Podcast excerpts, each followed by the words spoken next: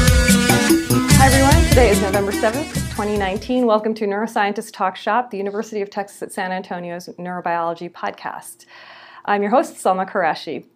So today we've got Ajay Taka. Hi Ajay. Hi. Is it Ajay or is it Ajay? Ajay. Ajay. Either way works. Okay. say Okay. it wrong all the time.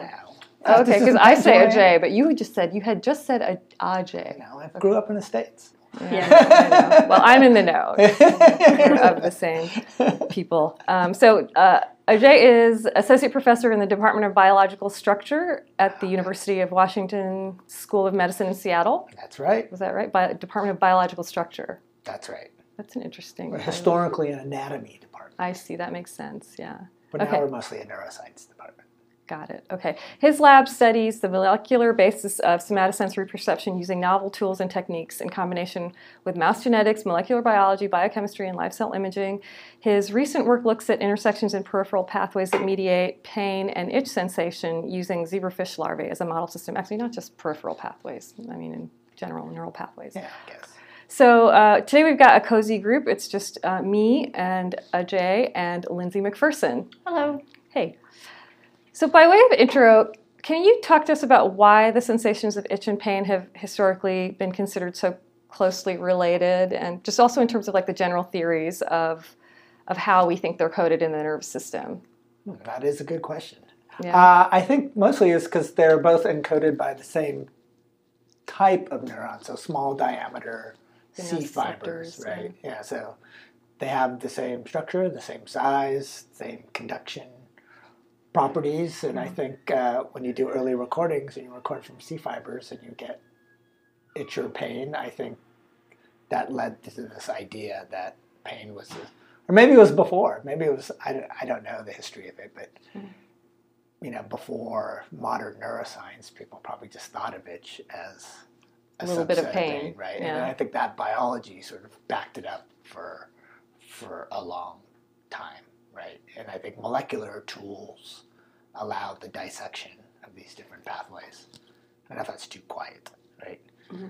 So now, so now, yeah, and then dev- def- identifying specific receptors for puritogens and separate pathways that help differentiate the two different types of neurons. I don't know. What do you think? Is that true, Lindsay? Sounds good. Yeah, I think so. it sounds good to me. so, is it an intensity code or is it a population code? Like two different sets of neurons that then have. Well, I guess for I think for our rudimentary model, it's I guess it's intensity coding via population, right? So you have selective recruitment based on intensity of stimuli. I think most typical itch in mammals is not intensity coded; and it's driven by uh, specific activation of puritic receptors or that respond to uh, specific chemicals that are uh, cause itch, right? And that's leaving aside mechanical itch, which I think is it's a whole nother type of itch that I don't understand Oh. quite as well. What's the Like the difference? tickle. Yeah, like a tickle itch, right? If you have something crawling on Ah. your skin, right, that Right. will you'll itch it, right? And Right, you know, I think some of the researchers now they in the mouse they they couldn't really get mechanical itch behaviors, but except for now they can poke on the ear and you get a and, the, and you'll get a scratch behavior. Is it because they have they're so hairy? I mean, um, like, on Yeah, the you like ear they, they don't have quite as much hair, and so then you can get a little. Yeah, maybe. Yeah, I don't know. Yeah, Maybe- maybe they have all the short hairs on Yeah. ear. Or if As you- I age, I have If you more shaved more. or had nude mice, maybe. If I Oh, yeah, wonder if maybe you you would would. try it, if you could do a tickle assay in a, in a nude mouse, and you could get it to work or not. Yeah, I mean, I think differentiating a scratch, you know, what's itch behavior, you know, it's all human defined, right? It's very subjective, I'd imagine. I don't imagine it is subjective. there also these- I mean, mechanistically, there are these complicated interactions, right? So there's like this antagonistic thing where pain can inhibit itch, and then there's Right. also these weird paradoxical things like like mu opioids can actually um, induce itch, right? I mean, That's right, yeah. And I think that's because they're acting on specific spinal neurons, right? So I think, what is it, the kappa, kappa receptors I almost get this backwards. So I probably shouldn't even say it, but yeah. but right, certain opioid uh, receptors will trigger when you activate or block. Well, uh, it's, it's this is Sarah Ross's stuff. I think she's done a lot of it. Um, but So you right, so I think that's more central, not peripherally mediated. Right. Okay. So you have got this zebrafish model for studying pain and itch pathways and their intersections and interactions. Right. And um, tell us about that. Well, I think we got into it because as a postdoc, I studied cold sensation, uh, which is mediated mostly in mammals by TRPM8, uh, but we almost thought there were other cold receptors out there. Um, and zebrafish don't have uh, ortholog of TRPM8, so they're sensing cold via a different mechanism. Um, and we thought we could just do a genetic screen and we'd find the cold receptor. we did not. But in the in the meantime, we sort of defined uh, uh, us and others. Uh, maybe Alex Shearer from Harvard uh, was defining the populations of somatosensory neurons. So as we were doing this, I wanted to know well. You know, is the zebrafish a good model system to study pain and the circuitry of pain? Are there different subtypes of populations because one of our worries was that maybe there's just one kind of uh, somatosensory neuron or nociceptive neuron in larval zebrafish. Because maybe they just need rudimentary uh, sensation. Just anything that could be dangerous i need to avoid. And so maybe you could have one kind of neuron that responded to all the different noxious stimuli that a larval zebrafish might encounter. Uh, fortunately that turned out not to be the case that they do have a diverse set of neurons, you know, within 48 hours. So I think, I don't know, maybe we've classified at least 10 different subtypes, you know, at least by, sub- by molecular marker uh, expression. So they seem to have this diversity of neuronal subtypes very quickly in development because these fish have to, within four days, survive in the wild. So they're functioning animals. So while they are developing into something you know, into a mature zebrafish, they're not. It's not like they're just developing outside of the body. They don't have to do anything. They have to function and survive just like uh, the rest of us do. Um, so maybe that drove that's really important um, the development of nociceptors. And that was one thing we discovered is that as opposed to mammals, nociceptors just develop first in zebrafish, and then we believe maybe mechanosensors come on uh, later. So that seems like maybe that process has been inverted between uh, fish and terrestrial vertebrates.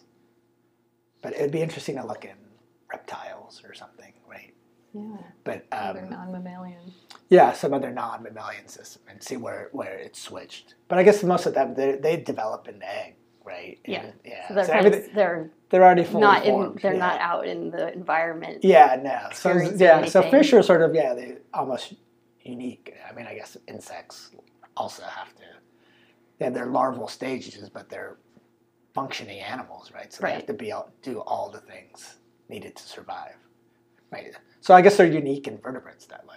I guess if you think about it.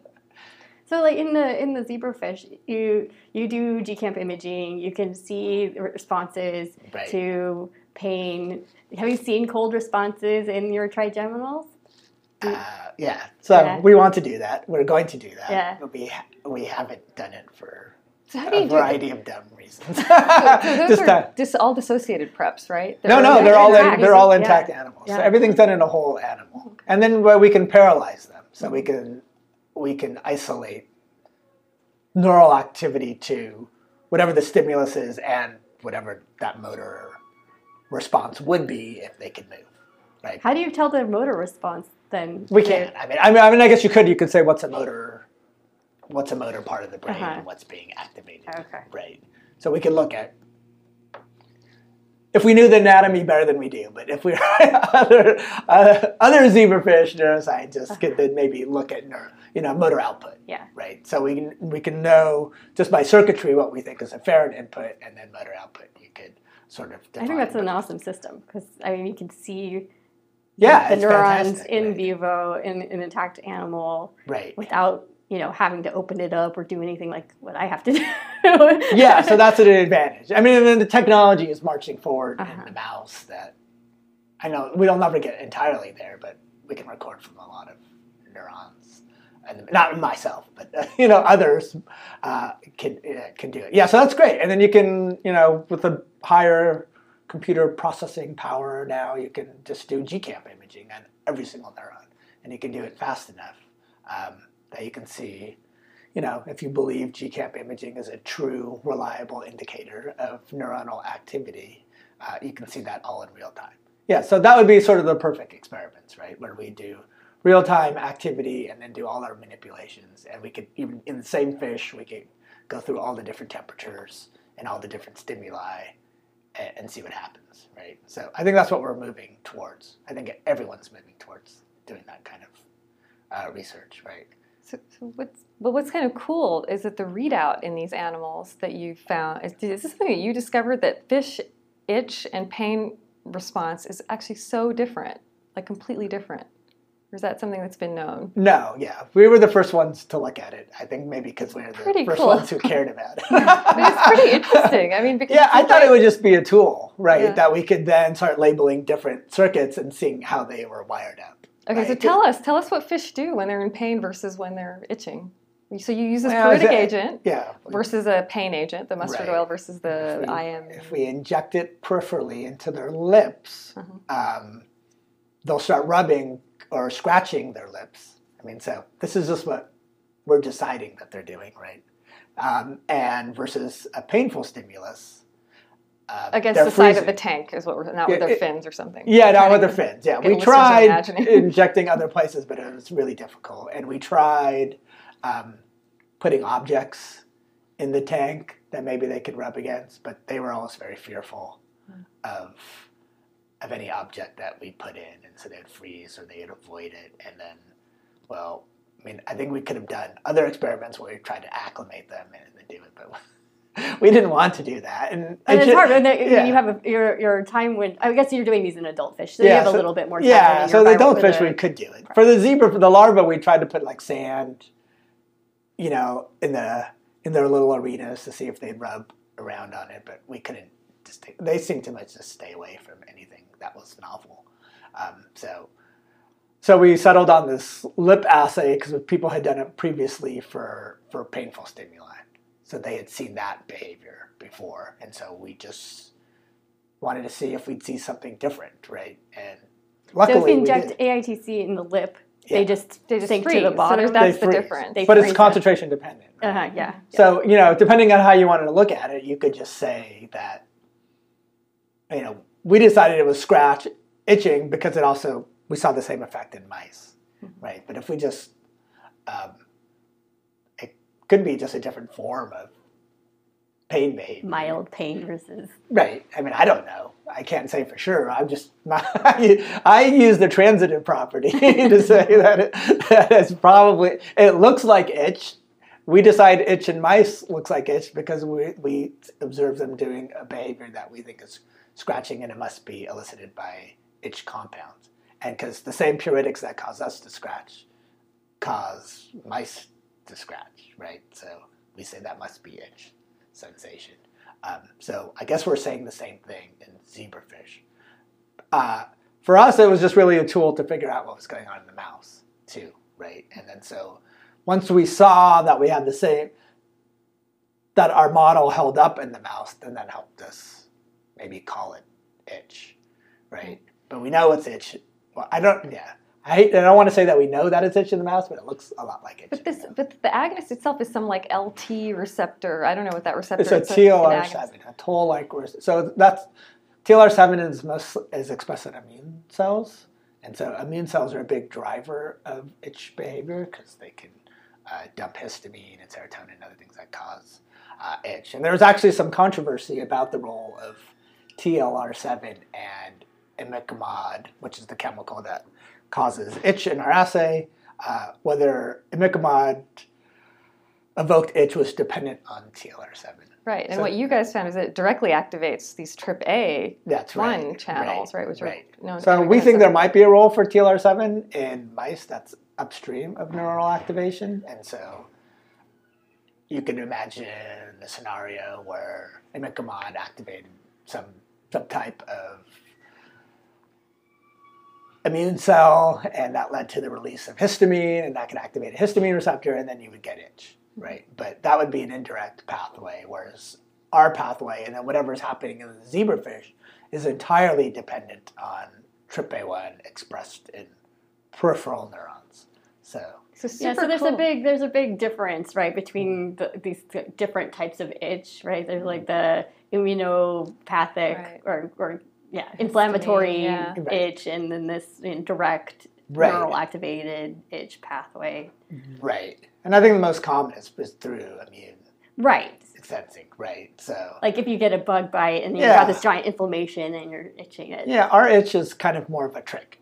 Well, but, but, but Yeah, it's, it's a a, it's a beautifully reduced prep that's all based around this TRPA1 activity. So you've got two agonists and two different two two agonists on this this TRPA receptor directly activating it, producing two totally different phenotypes.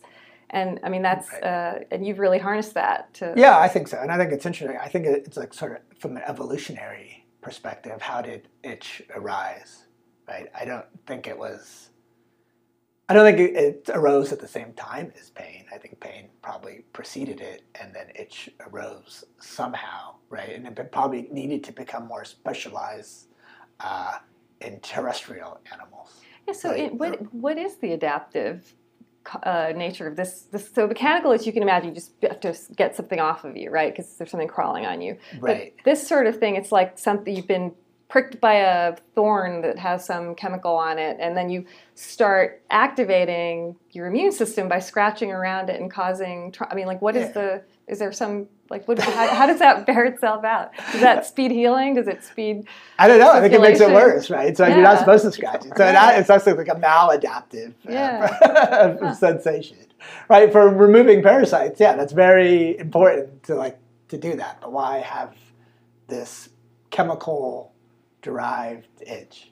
Yeah, I don't know if there's a good answer, right? And then there's people that have like system. extreme itch yeah, reactions that like makes their lives miserable. yeah. If you have They just can't atopic dermatitis, right? Chronic, yeah, you get chronic itch, and it, yeah, it's it's horrible, right?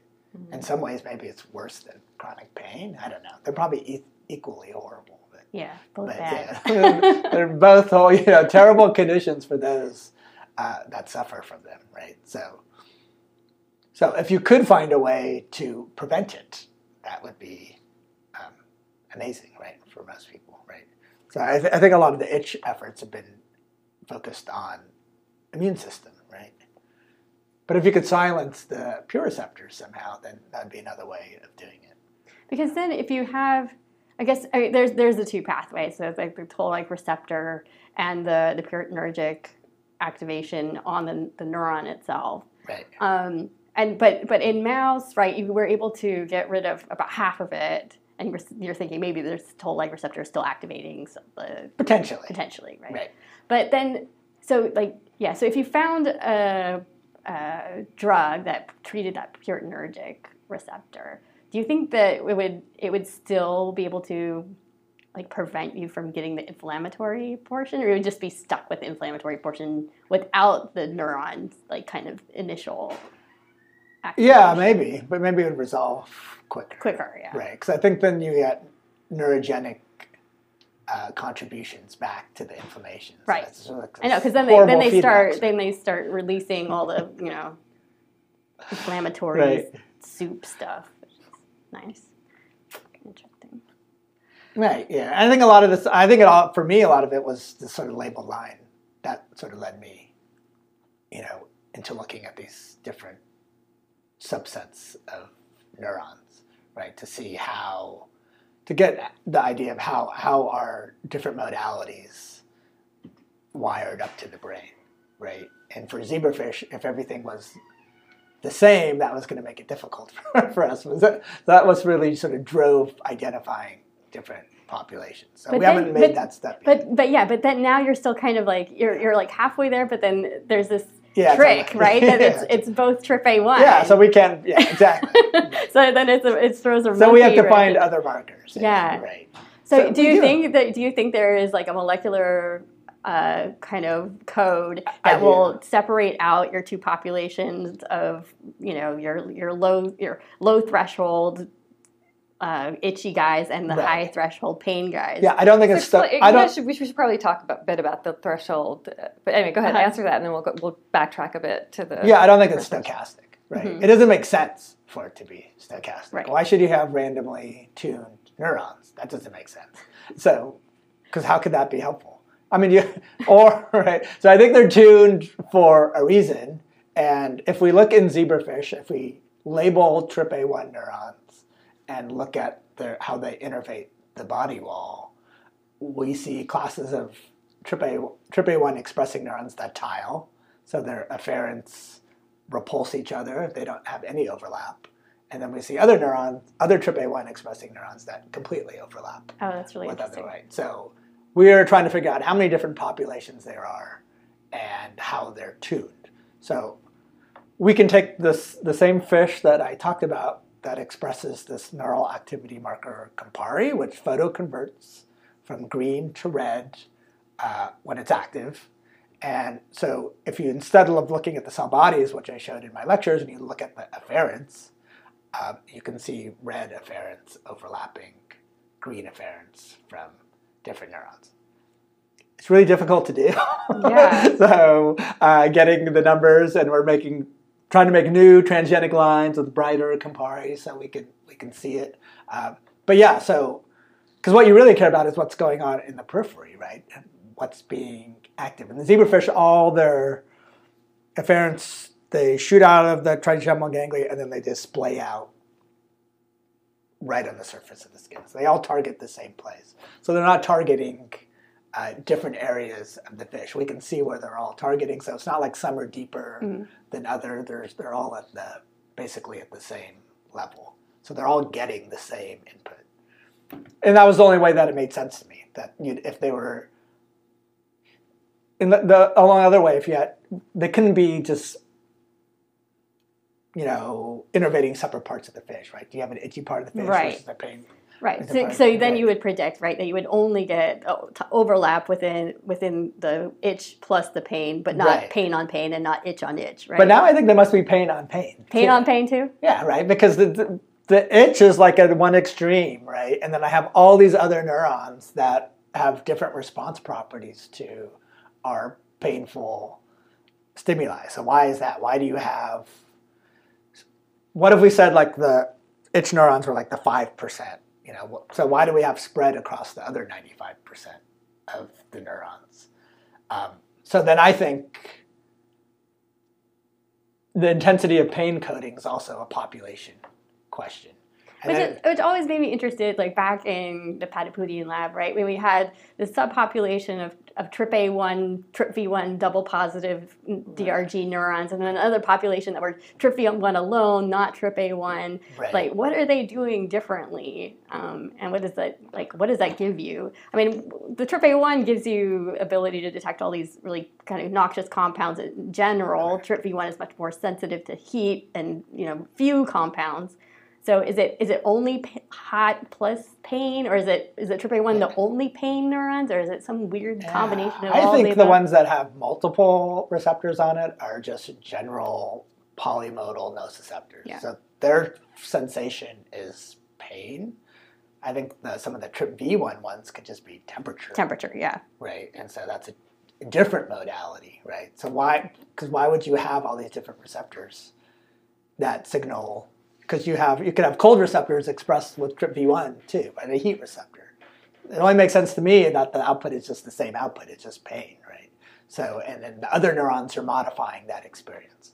So you know something's hot and painful because you're activating some neuron that only responds to the heat part, and then you have other neur- neurons that respond to the pain, right? And that drives the pain feeling. And cold pain is the opposite. But the burning part, I think, is the same, right? That Right. burning, painful sensation is maybe the same. So it's the it's the additive properties is what I think gives you discrimination, maybe.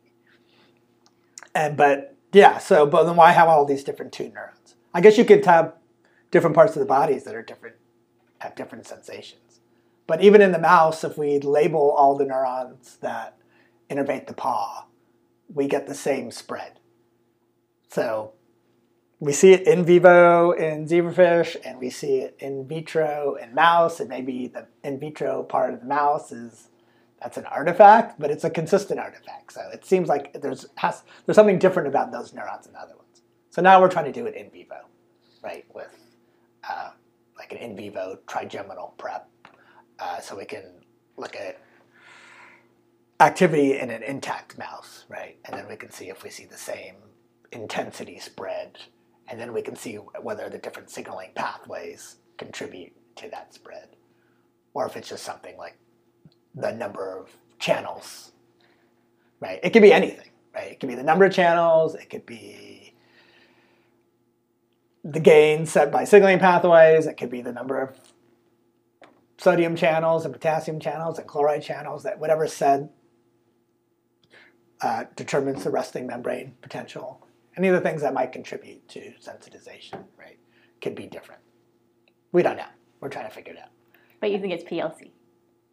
I think PLC is part of it. Yeah, right. I don't think it's the only thing. like, Uh-huh. why would you have neurons that have a 600-fold difference in expression of TRPA1? Right. But it's the same for all receptors. If you look at TRPV1 or MRGD, or even if you look at some sodium channels, they're different, right? I think a long time ago people would just say it's stochastic, that doesn't make sense. I don't know why is any. That's not a good answer.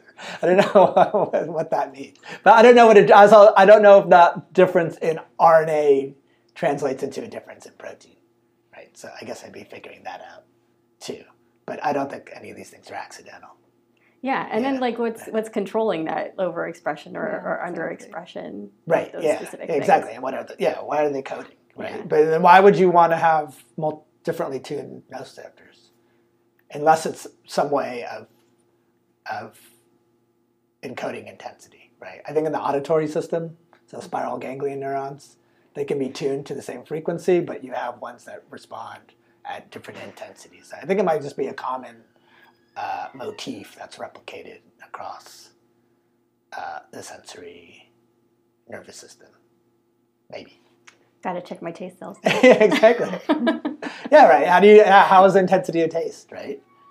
Exactly. It's weird. Yeah, we don't like at the at the ganglion level. You really get very little difference in intensity if you use you know a huge amount of sucrose or very little amount of sucrose. If it's enough to like trigger the taste receptor cell, Right. you don't get a whole lot of different like there's not that much recruitment of more neurons there's not much like variation in the you know the gcamp responses are pretty stable with Right. in different dose responses so doing a dose response in the ganglion is almost like futile you know like it's like you don't get much but we obviously have the ability to tell the difference between a low dose of sucrose and a high dose of sucrose Right. so if something's happening i just don't know what it is Right. Are you using what kind of GCamp are you using?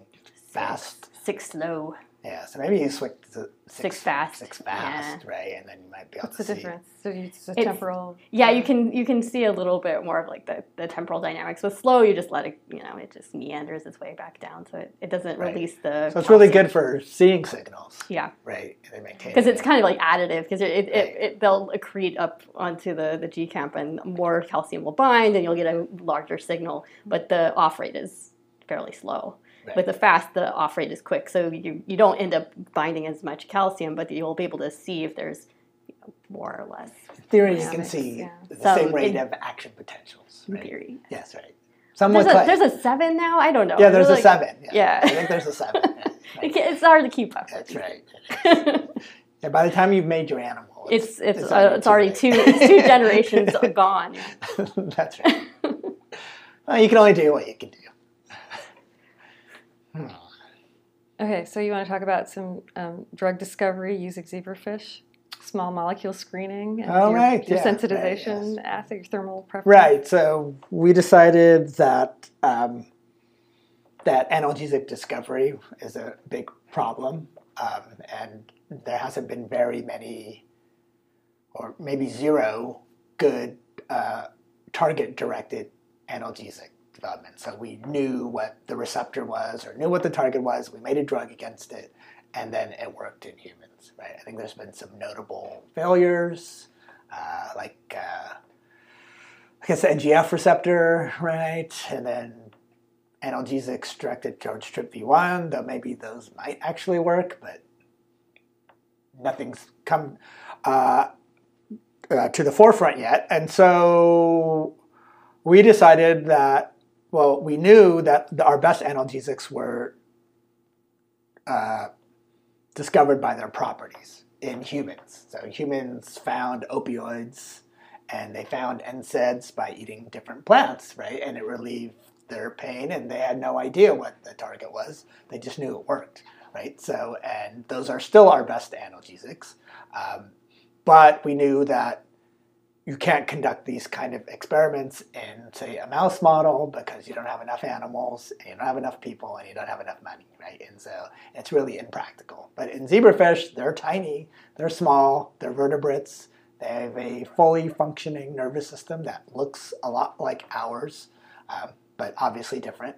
Um, and we can screen lots of them at any given time. And so we wanted to develop a preference assay, so we wouldn't just be looking at locomotor behavior. Um, so we wanted to know that whatever they were avoiding, if we found an analgesic, would lessen, right? And so they were making a choice, right? And that's a big hallmark of uh, sort of a good nociceptive assay in a mouse versus, or for any drug development where the animal has to make a choice versus just some locomotor uh, behavior, because that indicates supraspinal processing, right? And so uh, the brains are involved. Um, and so in zebrafish, we just uh, devised the simple choice assay based on, uh, we'll just be for simplicity's sake, uh, a noxious temperature versus their rearing temperature. And then with this assay, uh, we showed that analgesic drugs, known analgesic drugs, uh, reversed reversed it. So we were pretty certain we were looking at a nociceptive assay that could be useful for uh, finding molecules with analgesic properties. Whether they be purely analgesic, we didn't know that, but we know they would have that. Um, so um, what we did in the pilot studies was screened a 10,000 compound library, which seems like a lot, but in drug discovery, 10,000 compounds is basically virtually nothing, right? In, in drug discovery and industry, you're, you're uh, surveying millions of compounds, but you're often doing this brute force. Yeah, it's brute force, and you do, and you, but you're doing it in, in, a cultured cell or something, so something really easy uh, to assay. But here we're assaying uh, behavior, and I think we could scale it up to millions of compounds if someone had the energy and the desire to do such a thing. But we did the 10,000 compound screen. Uh, it's easy because you just deliver the drugs in their water, so you don't have to inject them. You just put them in their water, and they go, and they're systemic, and they're systemic, so they go everywhere. So the whole zebrafish gets exposed to the drug, and so you'll know if it, will kill the zebrafish or do mm-hmm. any of these other things, and you can see if it affects their behavior, and you can track their locomotion and where they go, right? And so from doing a 10,000 compound screen, we identified three compounds that seem to have replicated uh, their effects that have analgesia, and we're pretty sure that this technique could work. Whether any of these compounds would ever be useful, uh, we don't know that yet. But one of them that we found out, followed up on, has uh, has analgesic properties in the mouth. So we think this will work. Um, and then one of the compounds that we found that we were really interested in seems to actually reverse uh, their preference. So the our fish now prefer the noxious heat over the rearing temperature, which we think is really strange, but sort of really interesting. Um, that it's having this effect, saying, suggesting that their circuits, and I think many people say in the dopamine field knew about this all along, that there's maybe valence centers uh, in the brain, and so this drug can somehow modulate one of those uh, centers to uh, reverse how they, their preference, right? And but it's doing this across multiple uh, modalities, not just uh, pain, but also uh, anxiety-inducing versus versus non-anxious environments. It makes them go to the anxiety-inducing environment uh, too, which is really interesting, right? So uh, right now we're trying to identify the target and um, understand how it's how it's working right? And so we have some ideas, but I think they're too early to to discuss. Do you right? see these anxiolytic changes with this molecule in mice? You've been doing any of that? Because that's Uh, fairly easy to. Yeah, it is easy to do. Well, yeah, we are doing it. I've been talking to a lot of people about it, and Mm-hmm. a lot of people have different opinions about how easy these assays are do. I thought they were really simple. You just put them in open field, and if they go to the Yeah, exactly. they go to the middle, then we found it. But uh, I, there's some investigators who who don't think open field is quite that simple. Um, but yes, we are doing the assays. first pass. Yeah, we're doing it as a first pass, and we're doing some other assays, and maybe we'll do some light dark boxes. We can do the same assay in uh, mice, and that should be pretty easy.